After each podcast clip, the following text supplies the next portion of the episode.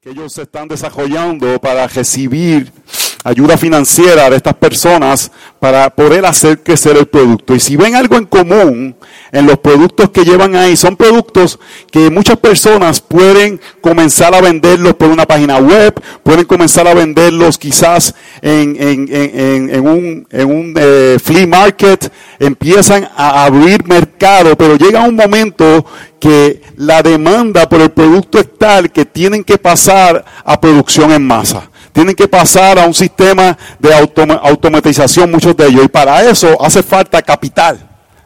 Es un problema de crecer un producto. Eso es un buen problema. Esta gente está enfrentando que su producto es exitoso, pero no tienen la forma ni el dinero para algo que quizás ellos pueden hacer en su garaje, 50 o 100 productos al día, poder hacer 5 mil productos cada día. Lo mismo está sucediendo con algunas de las vacunas que la vacuna se hizo en el laboratorio, es efectiva, pero el problema es cómo la podemos hacer que se puedan hacer lotes y lotes y lotes de millones de estas vacunas en pocos días. Cuando cosas progresan, representan muchas veces retos para poder eh, hacer lo que algo se vaya en masa. La iglesia primitiva, cuando comenzó su obra de expansión por medio del ministerio del Espíritu Santo enfrentó este problema. Recuerdan que el primer sermón de Pedro, miles vinieron a Cristo, la comunidad estaba creciendo de una forma exponencial y no podían en cierta forma controlar el crecimiento y habían con ese crecimiento llegaban retos, problemas que la comunidad de fe tenían que enfrentar. Hermanos, nosotros comenzamos con veintipico de personas y muchas veces después del servicio quizás todos se iban a mi casa o nos íbamos a casa de Josué y compartíamos y era bien fácil.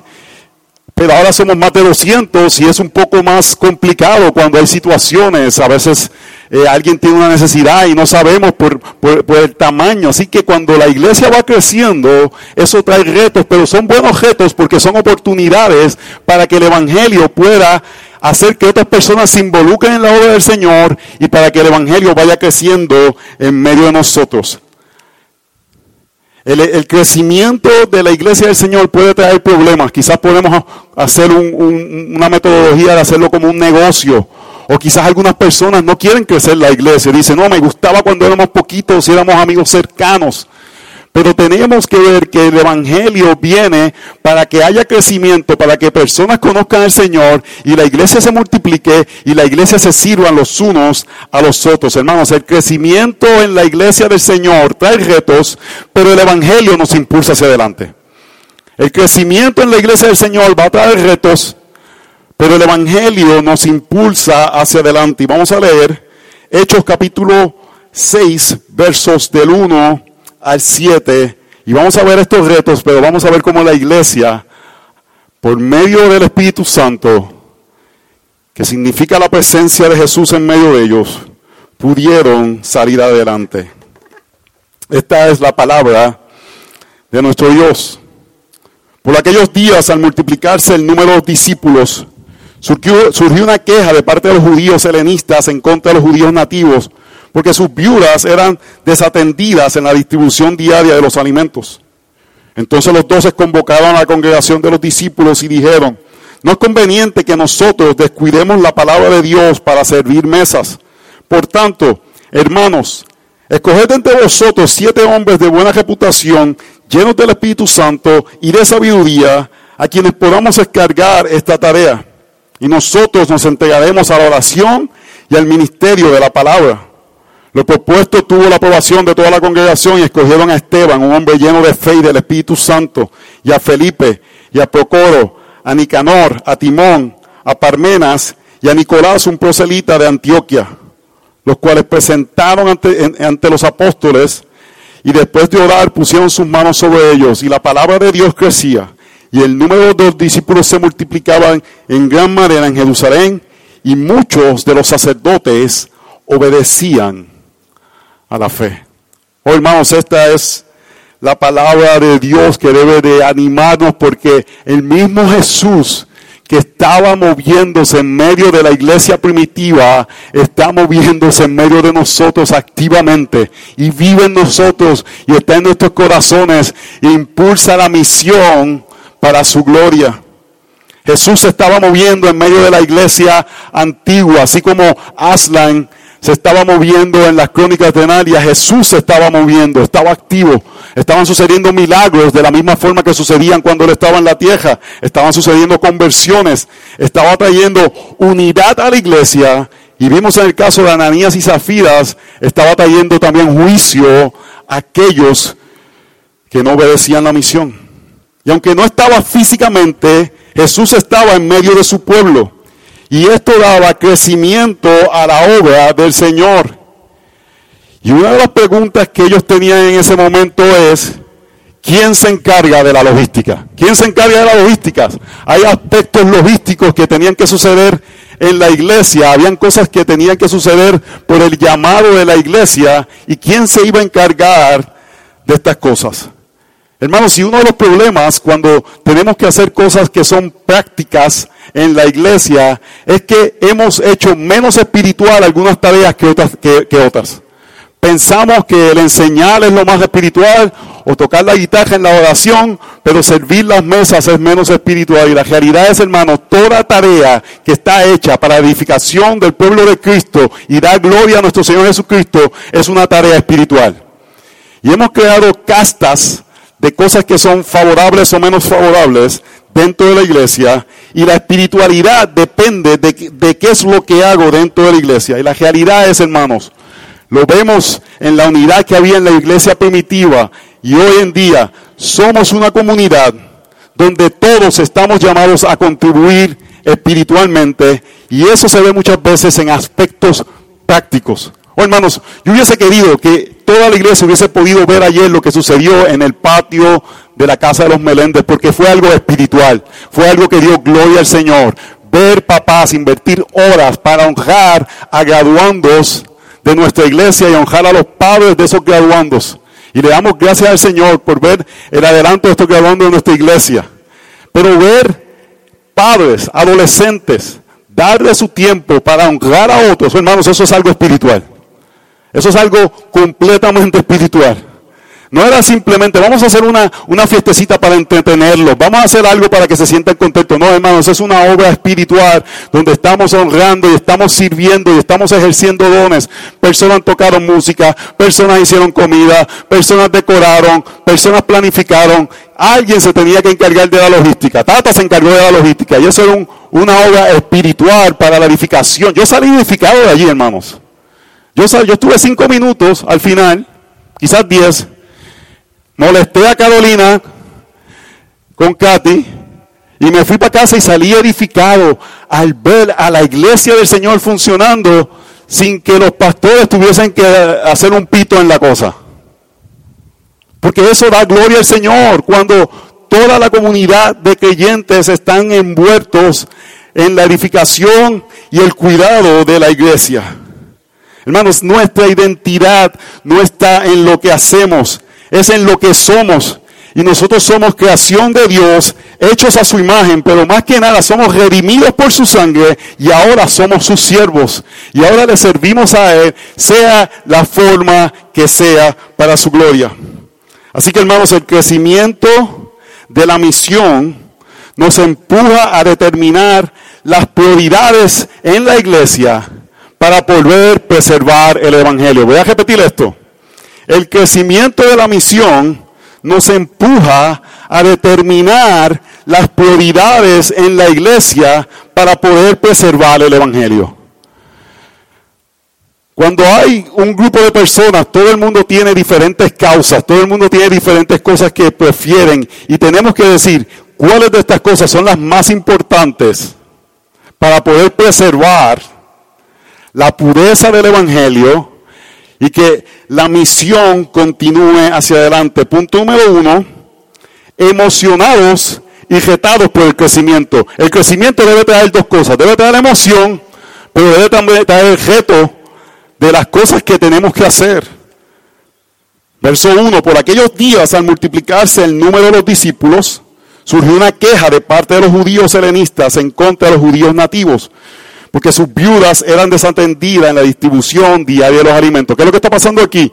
Está la iglesia creciendo por miles, rápidamente, y la palabra de Dios decía que había que atender las viudas. En el libro de Timoteo vemos que Timoteo nos dice que son viudas mayores de 60 años, o sea que eran ancianas, y eran aquellas que no tenían familiares que podían cuidarlas.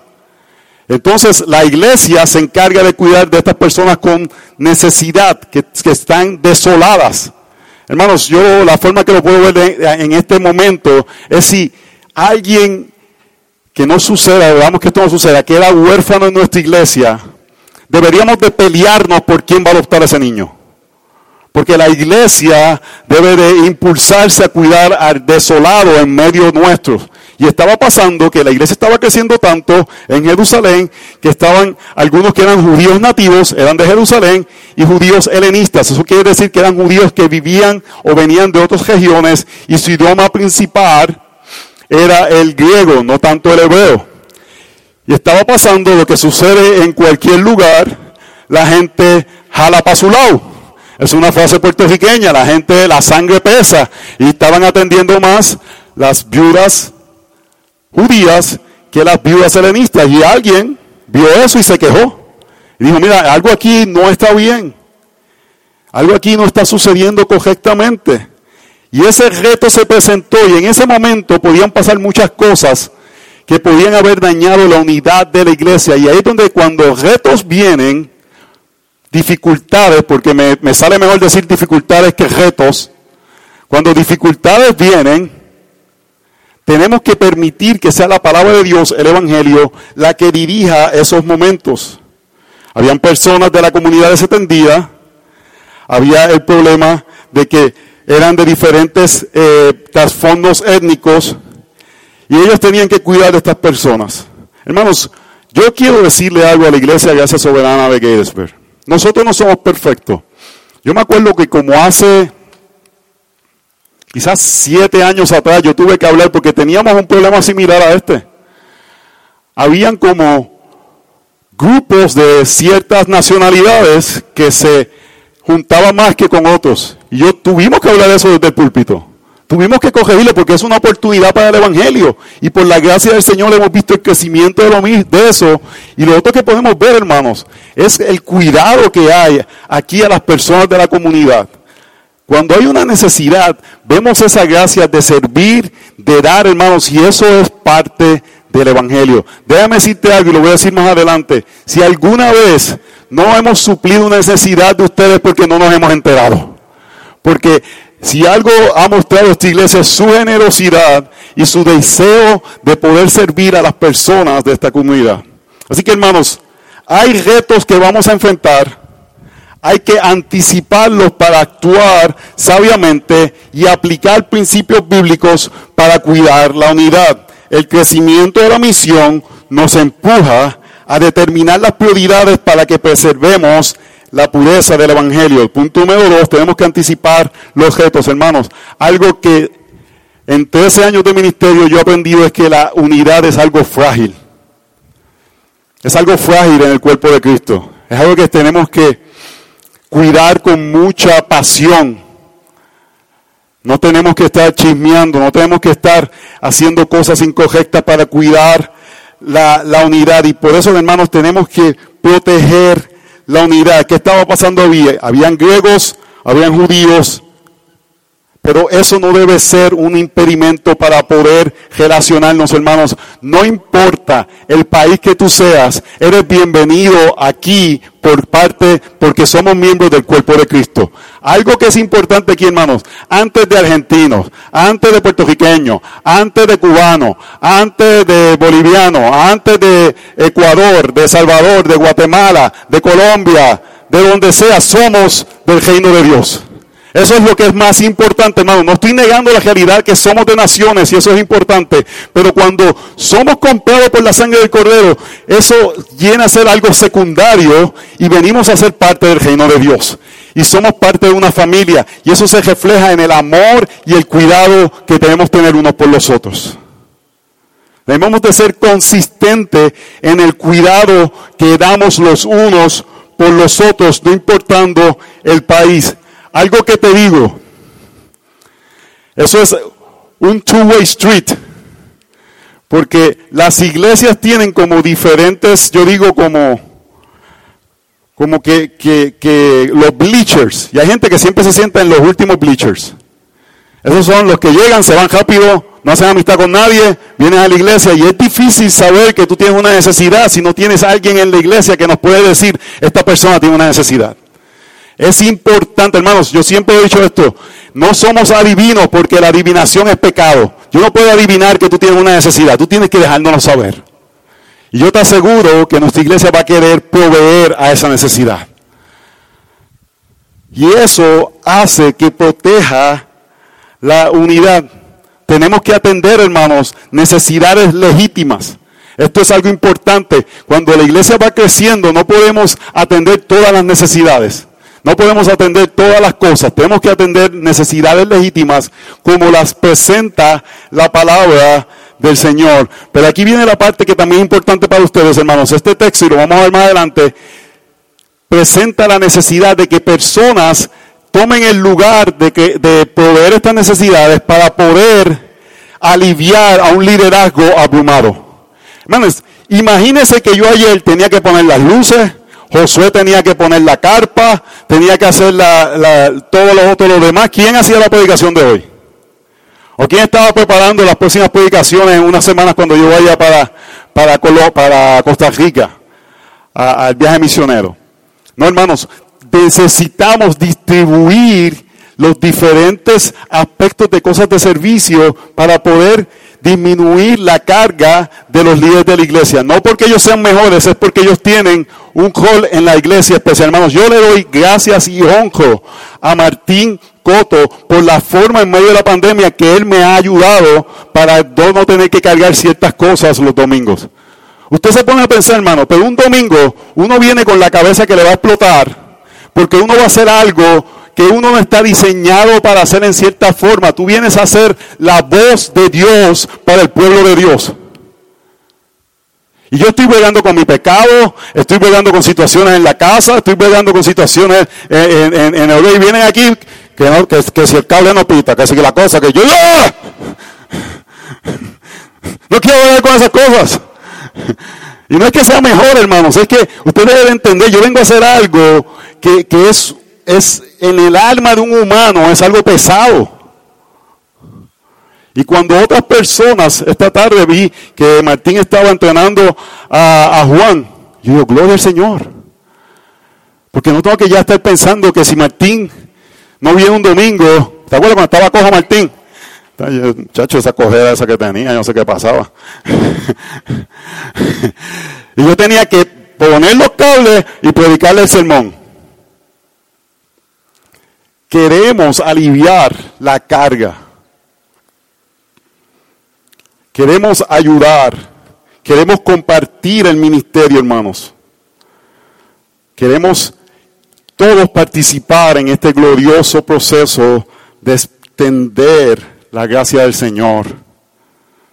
Queremos compartir el ministerio. Mira el verso número 3. Por tanto, hermanos, escojan de entre vosotros siete hombres de buena reputación, llenos del Espíritu Santo y de sabiduría, a quienes podamos encargar esta tarea. Es interesante, ¿qué iban a hacer ellos? Estos siete hombres iban a manejar el servicio de comida a viudas.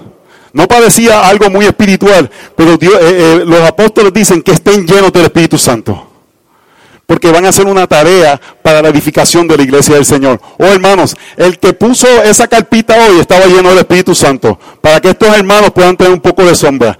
No minimicemos el servicio a la iglesia. Cada tarea que hacemos para la edificación del cuerpo de Cristo es una tarea espiritual.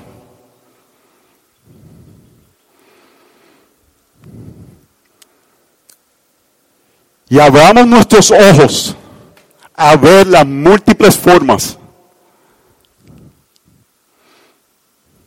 La familia Miranda, Edwin y Adianés, han llegado a nuestra iglesia y calladamente han servido a tantas familias de forma que nadie, tiene, nadie lo ha sabido.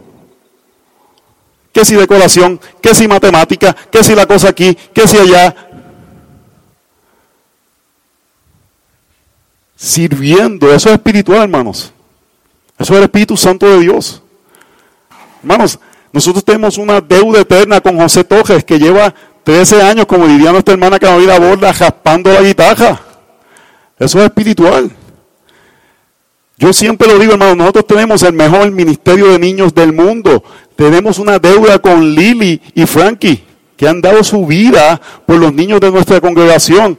Y no, no, no hagan la desconexión que el fruto que hoy estamos viendo en muchos de estos jóvenes que vemos en fusión es lo que Lily y Frankie sembraron por años en el ministerio de niños. No, no desconecte eso. Y usted sabe, de estas personas lo que más a mí me encanta, que Josué y yo no tenemos casi ni que ver con ellos. Le damos dirección, le decimos no prediques herejía, go for it, sirve al Señor. Mi esposa sirviendo en el ministerio de damas. Ahora Tata está levantando un ministerio que, escúchenme bien, si usted tiene niños pequeños, bebecitos, que de momento se ha llenado la iglesia, esta, esta iglesia está bien fructífera. Están esos hombres, aleluya, y me encanta ver todos esos niños, pero queremos ver que esos valores de educar a nuestros hijos desde pequeños vayan empezando y trata va a comenzar, hermanos, el Espíritu Santo de Dios, un ministerio para poder eh, eh, disipular a estas madres. Tenemos que compartir la misión y todos participar en ellas para que Dios sea glorificado. Hermanos, no, no solamente unas cosas caen sobre, no todo cae sobre los pastores, es todos participando. Verso 5, lo propuesto tuvo la aprobación de toda la congregación y escogieron a Esteban, un hombre lleno de fe y del Espíritu Santo. Y después de este texto vamos a ver uno de mis textos favoritos de toda la Biblia, cómo Esteban mostró que estaba lleno de fe y del Espíritu Santo. Y a Felipe, a Procoro, a Nicanor, a Timón, a Parmesas y a Nicolás, un proselita de Antioquía los cuales presentaban ante los apóstoles y después de orar pusieron sus manos sobre ellos. ¿Y ustedes lo que hicieron? Fueron a servir mesas. Fueron a llenar la necesidad. Muchas veces, hermanos, nos enamoramos con cosas y si no hacemos eso, no servimos, en lugar de buscar qué tengo que hacer para servir. ¿Cómo puedo bendecir al cuerpo de Cristo? Hermanos, esto es una tarea de todos. Hemos hecho la iglesia como que tenemos y, unos profesionales que hacen ciertas cosas en los pastores, pero mira lo que dice Efesios 4. Y dio algunos el ser apóstoles, a otros profetas, a otros evangelistas, a otros pastores y a otros maestros, a fin de capacitar a los santos para la obra del ministerio, para edificación del cuerpo de Cristo. El trabajo de los que enseña es que ustedes sean capacitados para que ustedes puedan hacer la obra del cuerpo de Cristo, hermanos. Y pocas cosas me dan más gozo a mí que verlos ustedes hacer la obra del ministerio de Cristo. Hace unos, meses una persona necesitaba, una persona necesitaba ser discipulada, alguien me dijo, yo quiero ser discipulada, buscamos a, a Claudia Quiroga y le dijimos, reúnete con ella. Y hemos visto fruto en eso, hermanos. Tenemos que estar dispuestos a hacer lo que, lo que está frente a nosotros en lugar de esperar muchas veces lo que pensamos que es perfecto para nosotros hacer. Así que hermanos, algo que es importante, algo que hemos tratado siempre en esta iglesia, es tratar de avanzar la visión sin sacrificar, sin sacrificar las personas. No queremos sobrecargar a las personas, no queremos sobrecargar a los pastores, queremos que cada uno de nosotros carguemos de una forma eh, saludable las diferentes responsabilidades que hay en la iglesia. Gálatas 6 nos muestra esto claramente, dice, el que se le enseña la palabra, que comparta toda cosa buena con el que le enseña. No dejes engañar de Dios, nadie se burla, pues todo lo que el hombre siembra, eso también se hará. Porque el que siembra para su propia carne, de la carne se segará corrupción, pero el que siembra para el Espíritu, el Espíritu segará vida eterna. Y este texto habla de cargar nuestras cargas los unos con los otros. Esto es parte de lo que hacemos, hermanos. Estamos conscientes, estamos mirando y nos sostenemos los unos a los otros. Estás consciente de la responsabilidad que tienes. El compromiso que has hecho de servir dentro de la comunidad los unos a los otros. El crecimiento de la misión nos empuja a determinar las prioridades que preserva el Evangelio, hermanos. Hay retos, hay que anticiparlos para actuar sabiamente y proteger la unidad. Y punto número tres, protegemos las prioridades. Y esta es la parte importante, hermanos. Y esto es algo que este texto ha guiado nuestra iglesia desde el principio. Este texto es de las cosas que cuando surge me llaman. Eh, hay que hay una necesidad en una comunidad de que necesitan a alguien que para traducir. Y yo digo, ok, podemos hacer eso sin sacrificar lo más importante. O hay este un lugar para ir y, y rescatar perritos. Yo digo, podemos hacer eso sin tener que sacrificar las cosas más importantes. Hermanos, hay tantas cosas que hacer en este mundo, pero hay cosas que son prioridades para la iglesia. Y esta iglesia local no puede hacerlas todas. Tenemos que ver, okay, qué Dios me ha llamado a hacer como iglesia local, pero qué cosas no podemos sacrificar para hacerlo. ¿Me están siguiendo lo que estoy tratando de decir? Tenemos que proteger, gracias a Martín, el único que dijo amén, gracias, tenemos que proteger, tenemos que proteger las cosas que son prioridad. Verso 4. Yo creo que este es el centro de este pasaje, es el punto principal. No somos, no hay jerarquía, no hay nadie más importante que otros, pero todos tomamos nuestra posición para aquellos que están llamados a hacer algo puedan hacerlo y a nosotros nos entregaremos a la oración y al ministerio de la palabra. Lo que presenta esto es la importancia de los apóstoles y ahora seguimiento de los pastores de alimentar a la grey de Dios a la grey de Dios. Es este, este, esta labor de poder preparar la predicación de la palabra del Señor, de poder pensar sobre aspectos de la cultura que afectan a nuestra iglesia, de poder preparar diferentes formas de servir y enseñar y orar por ustedes. Oh, hermanos, uno de mis privilegios como pastor, yo sé que es el privilegio de Josué, es cargarlos a ustedes en mi corazón. Y poder orar por ustedes y poder levantarlos en oración. Es uno de mis mayores privilegios y muchas veces poder ansioso por ustedes. El apóstol Pablo habló de la ansiedad que tenía por las iglesias y es la realidad de que mi deseo es, hermanos, que el día que la trompeta suene, yo pueda mirar a ambos lados y verlos a cada uno de ustedes yendo hacia su creador. Y que juntos podamos y que haya un lugar en medio de, la Nueva Jerusalén que está el combo de gracia soberana, adorando a nuestro Señor por una eternidad. Porque llegamos hasta la meta.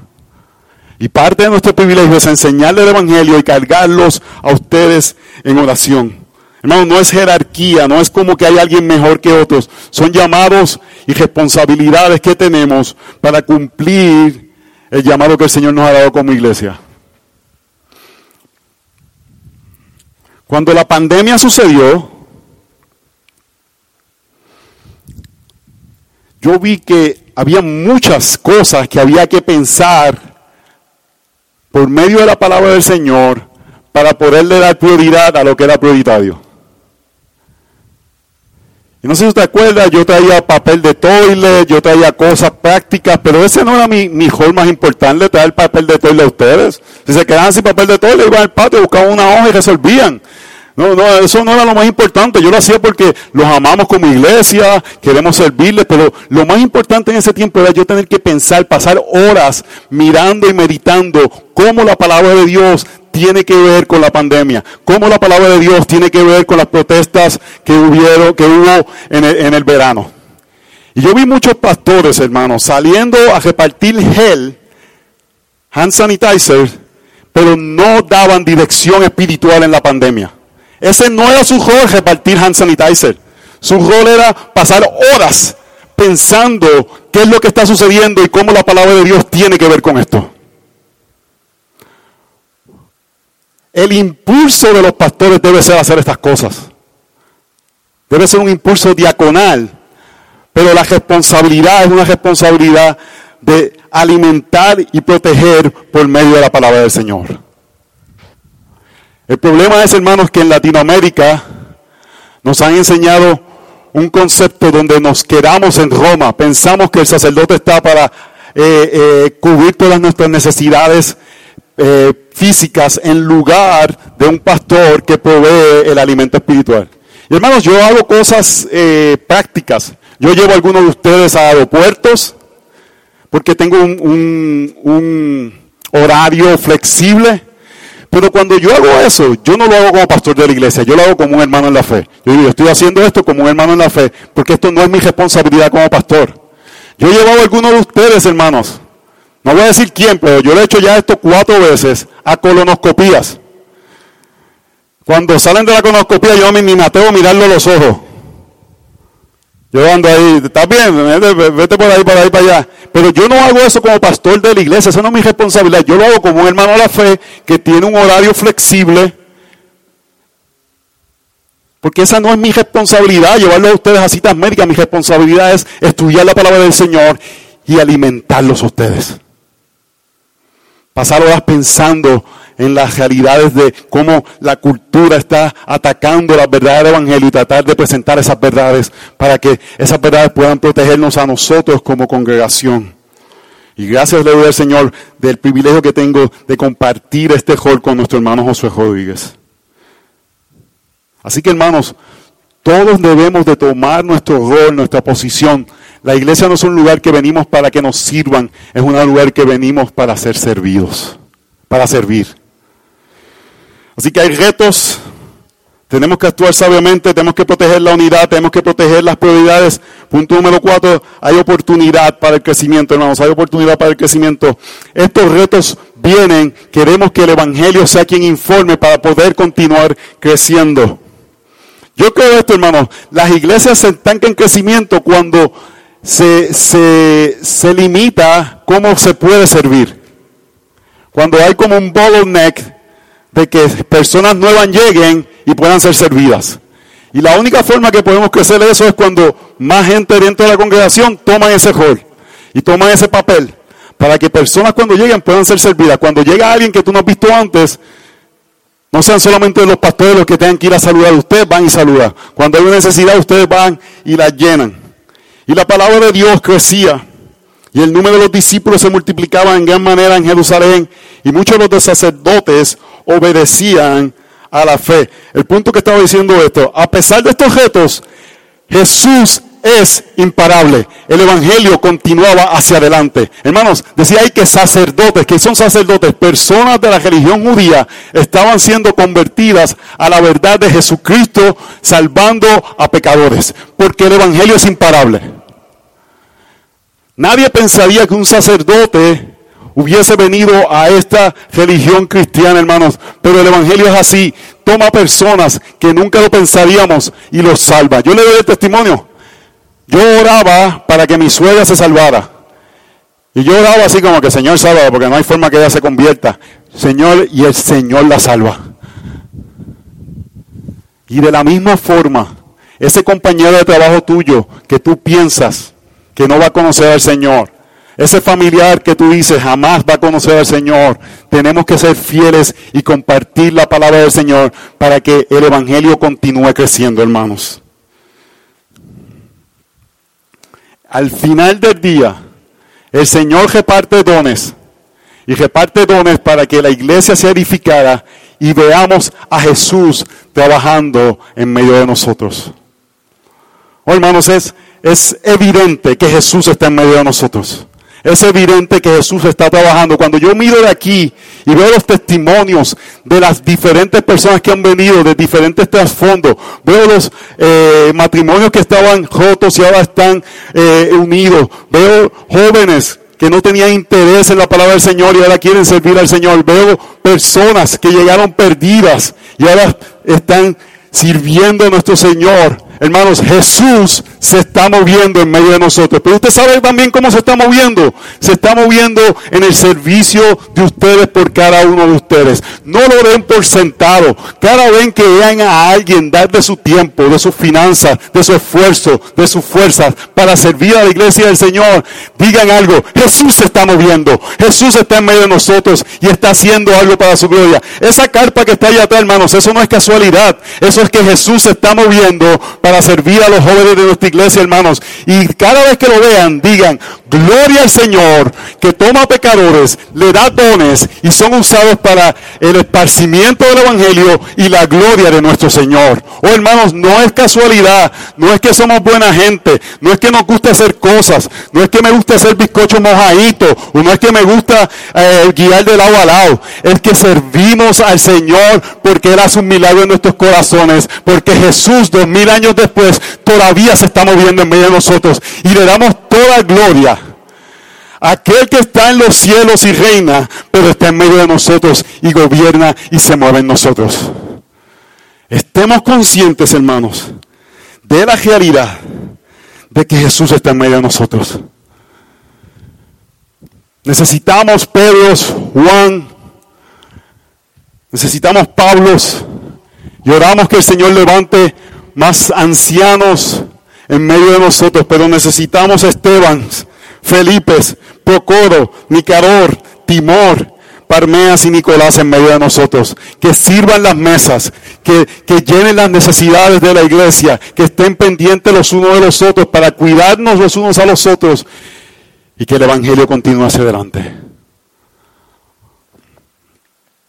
Hermanos, nuestra lealtad es con el reino y queremos dejarlo todo por este glorioso mensaje, esta gloriosa salvación y este glorioso Salvador. Así que la pregunta en esta tarde es esta.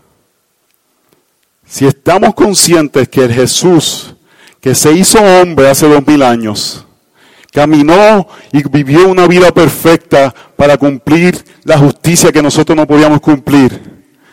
Si dio su vida en la cruz al tomar nuestros pecados, si resucitó y venció la muerte, si ascendió en gloria, ya está sentado a la diestra del Padre y estamos esperando que vuelva a establecer su reino, si eres real y si Él vive entre nosotros, ¿qué tengo que hacer yo por el reino?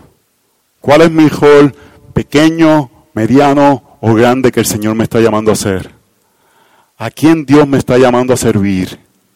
¿De qué forma puedo cuidar a aquellos que están en medio nuestro que tienen necesidad? Hermanos, gracias porque esto es una fortaleza entre ustedes. Pero quiero llamar a algunos que quizás están en, el, en, en las afueras de la iglesia entren a la comunidad, participen, quédense al, final. Si, si, si, ponte la máscara, no te preocupes, haz lo que sea, pero quédate en medio de nosotros y sé parte de lo que Dios está haciendo y mira las formas como tú puedes servir para que participes de algo glorioso, hermanos. Ver a Jesús moverse en medio de nosotros, para su gloria, para la expansión de su reino y para el beneficio de su iglesia. Señor, te damos gracias. Te damos gracias porque tú salvas a pecadores y tú nos redimes y quitas nuestras pasiones mundanas y las sustituyes por deseos del reino. Te pedimos que nos ayudes, Señor, a identificar de qué forma tú deseas que sirvamos a la iglesia de qué forma podemos apoyar ministerio, de qué forma podemos remover responsabilidades de personas que pueden ser liberadas para servir de otras formas. Te damos gracias por las múltiples formas que tú has dado generosidad, has dado un, un espíritu de servicio a esta iglesia, Señor, y te oramos que tú lo multipliques más. Danos forma, Señor, de alcanzar la comunidad. Estrategias de no solamente por medio de nuestro compañerismo con personas, sino quizás un área específica que podemos servir. Que nuestro tiempo, esfuerzo, fuerzas sean para servir a aquel que dio su vida para servirnos a nosotros. Esta es nuestra oración. En el nombre de Jesús oramos. Amén. Amén. Amén.